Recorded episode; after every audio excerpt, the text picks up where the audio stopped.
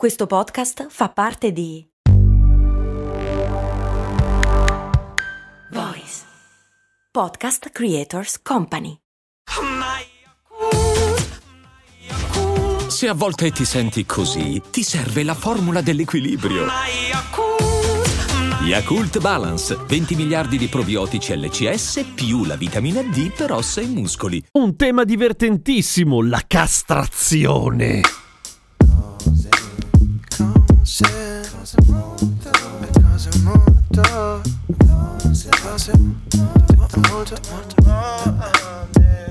Ciao, sono Giampiero Kesten e questa è Cose Molto Umane, il podcast che ogni giorno ti toglie una curiosità che tu lo voglia o no. Siamo abituati tutto sommato a pensare che negli animali la castrazione sia una roba abbastanza comune e senza conseguenze, o meglio senza conseguenze troppo negative. Di conseguenze ne ha un botto, se no non lo faremmo. Voglio dire, non è che lo fanno i veterinari perché si divertono credo. Da tempo in memore vengono castrati i bovini perché diventano più mansueti e a dir la verità diventano anche più buoni, non più buoni caratterialmente ma anche più buoni da mangiare. C'è questa cosa un po' triste che a un certo punto, quando il vitello si sviluppa e diventa torello, cioè diventa un ometto in versione umana, quindi passa la pubertà e la carne viene considerata più puzzolente e meno morbida e probabilmente è vero, è proprio così. È il motivo per cui chi mangia carne spesso mangia i vitelli che sono cuccioli cuccioli e quindi sono più morbidini, oppure mangia il bue che è castrato. E il bue dal punto di vista dell'aiuto che può dare all'essere umano è una macchina da guerra, ma non da guerra, nel senso è molto potente, molto forte con un casino di muscoli e non ti vuole continuamente uccidere a differenza del toro, per cui via il problema dal punto di vista dell'umano. Il bue non la pensa così, soprattutto quando è ancora toro poi da bue ormai dice andata. Ma al di là di quelle che sono le ragioni utilitaristiche, diciamo di sfruttamento anche economico degli animali, siamo abituati a castrare i cani e i gatti gatti. Perché? Perché i gatti quando non sono castrati vanno in calore, fanno un sacco di pipì in giro e poi hanno questa cosa di voler fare l'amore e riprodursi tantissimo. I cani idem, nel senso, i cani vengono castrati per una serie di motivi. Uno è quello della riproduzione eccessiva, nel senso che ovviamente i cani vogliono fare l'amore e quindi a un certo punto ingravidano le cagne e allo stesso tempo sono considerati più aggressivi i cani che hanno ancora le palle. Tuttavia, nella popolazione di cani castrati solamente un terzo ha un cambio radicale dal punto di vista del carattere, cioè se un cane è stronzo può essere che rimanga stronzo. Non si dice stronzo, si dice vivace. Eh, ho capito, ma sta cercando di uccidermi da un'ora. Perché è un chihuahua, se no eri già morto. Ah.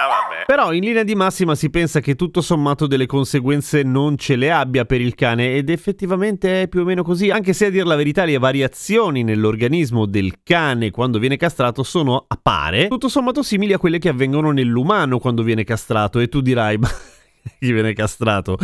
È un botto di gente porca miseria. Allora al di là di quelle che sono castrazioni a tutti gli effetti che avvengono ancora oggi per motivi clinici cioè in quei casi in cui ci sono malattie gravi e degenerative per cui è quella la soluzione migliore per cui ti dico pensate alle alternative. La castrazione negli umani avviene da non esattamente l'altro ieri, ma tipo da 4000 anni prima di Cristo, quando gli eunuchi erano coloro che venivano ad esempio nei paesi arabi messi a guardia degli harem, perché tu dici senza testicoli non hai voglia di fare all'amore con le schiave di fatto del sultano o monarca a caso che sia, e in realtà questo è un luogo comune, nel senso che i castrati, per quanto riguarda il desiderio sessuale, sessuale potrebbero riservare qualche sorpresa, come vedremo fra un po'. Poi i castrati a un certo punto riaffioreranno nella storia anche occidentale ed europea e soprattutto italiana, tant'è che i castrati si chiamano castrati anche nel mondo anglo, per ragioni diciamo così artistiche. Allora, succede che fra il XV e il XIX secolo a un certo punto si scopre che se un uomo viene privato delle sue parti intime, inteso solamente le palle, eh, non esageriamo, prima dello sviluppo, quindi prima della pubertà, quindi fondamentalmente un bambino intorno ai 10 anni, anni, porca vacca, poverino, dopo lo sviluppo continuerà a mantenere alcune caratteristiche che lo renderanno ricco e famoso, cioè canterà da Dio. Il problema nasce perché nei cori di chiesa non ci potevano essere donne, ma i compositori facevano opere, opere inteso non come opere liriche, opere nel senso come opere dell'ingegno, dai cazzo, scrivevano musica, e usavano registri vocali che andavano oltre quelli dell'uomo, del maschio, cioè musica che presupponeva anche delle parti acute, quelle che in genere sarebbe stato facilissimo far fare una donna e che magari avrebbe anche giovato di un lavoro tutto sommato remunerato, ma no, perché è la Chiesa e le donne in Chiesa, almeno nel coro, non ci entrano perché sono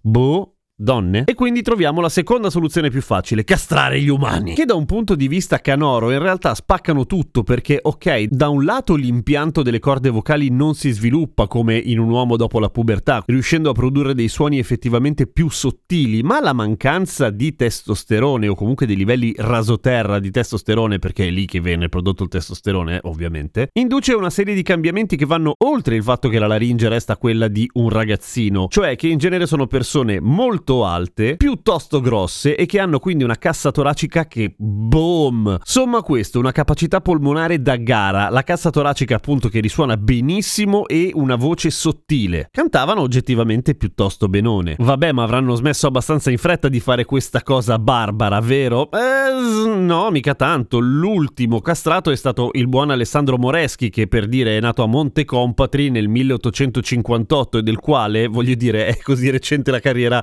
abbiamo anche delle registrazioni audio, tipo qua che canta l'Ave Maria di Bach.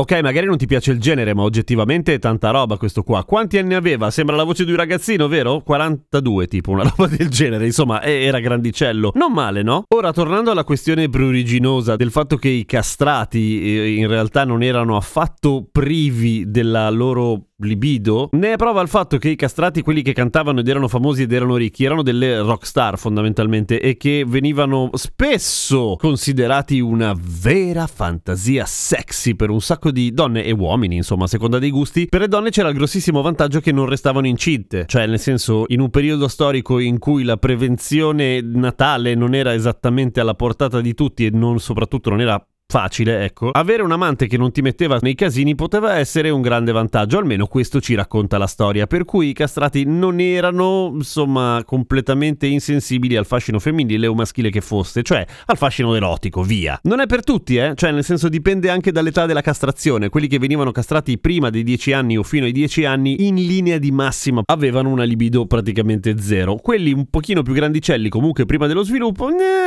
ci, ci piaceva fare l'amore. Quindi era tutto una figata? Ovviamente no, nel senso che non credo che molti di noi sarebbero disposti a fare una cosa del genere per cantare da Dio, da Dio secondo i parametri, voglio dire, di, di quei tempi lì. La castrazione reca seco, cioè porta con sé una serie di sfighe anche brutte, cioè una certa propensione al diabete, all'osteoporosi, all'essere sovrappeso e in ultimo il cancro. Per cui insomma non un grande affare. Poi il nostro Alessandro Moreschi, nato nel 58, è morto nel 22. La sua vita tutto sommato l'ha fatta, eh? non è che era per forza una condanna, però comunque Alessandro Moreschi, dicevo, è stato l'ultimo castrato fisicamente e per ragioni, come dire, legate appunto alla carriera musicale e canora, ma c'è un altro grande, celebre, famoso uomo che venne castrato chimicamente e probabilmente lo conoscete, è il buon Alan Turing che con la sua invenzione, cioè la macchina che riuscì a decifrare Enigma, il codice segreto dei nazisti e che quindi si calcola che accorciò la seconda guerra mondiale di un paio d'anni salvando milioni di vite, venne ringraziato così dal suo governo, cioè dall'Inghilterra, quando venne scoperto che era omosessuale, venne castrato farmacologicamente. Questa cosa gli indusse una bestiale depressione che lo portò al suicidio prima dei 41 anni. Bella Inghilterra e bella umanità. Vabbè, ehi tu, di la verità, sei iscritto a cose molto umane, basta che clicchi segui su Spotify, è facile. E a domani con cose molto umane.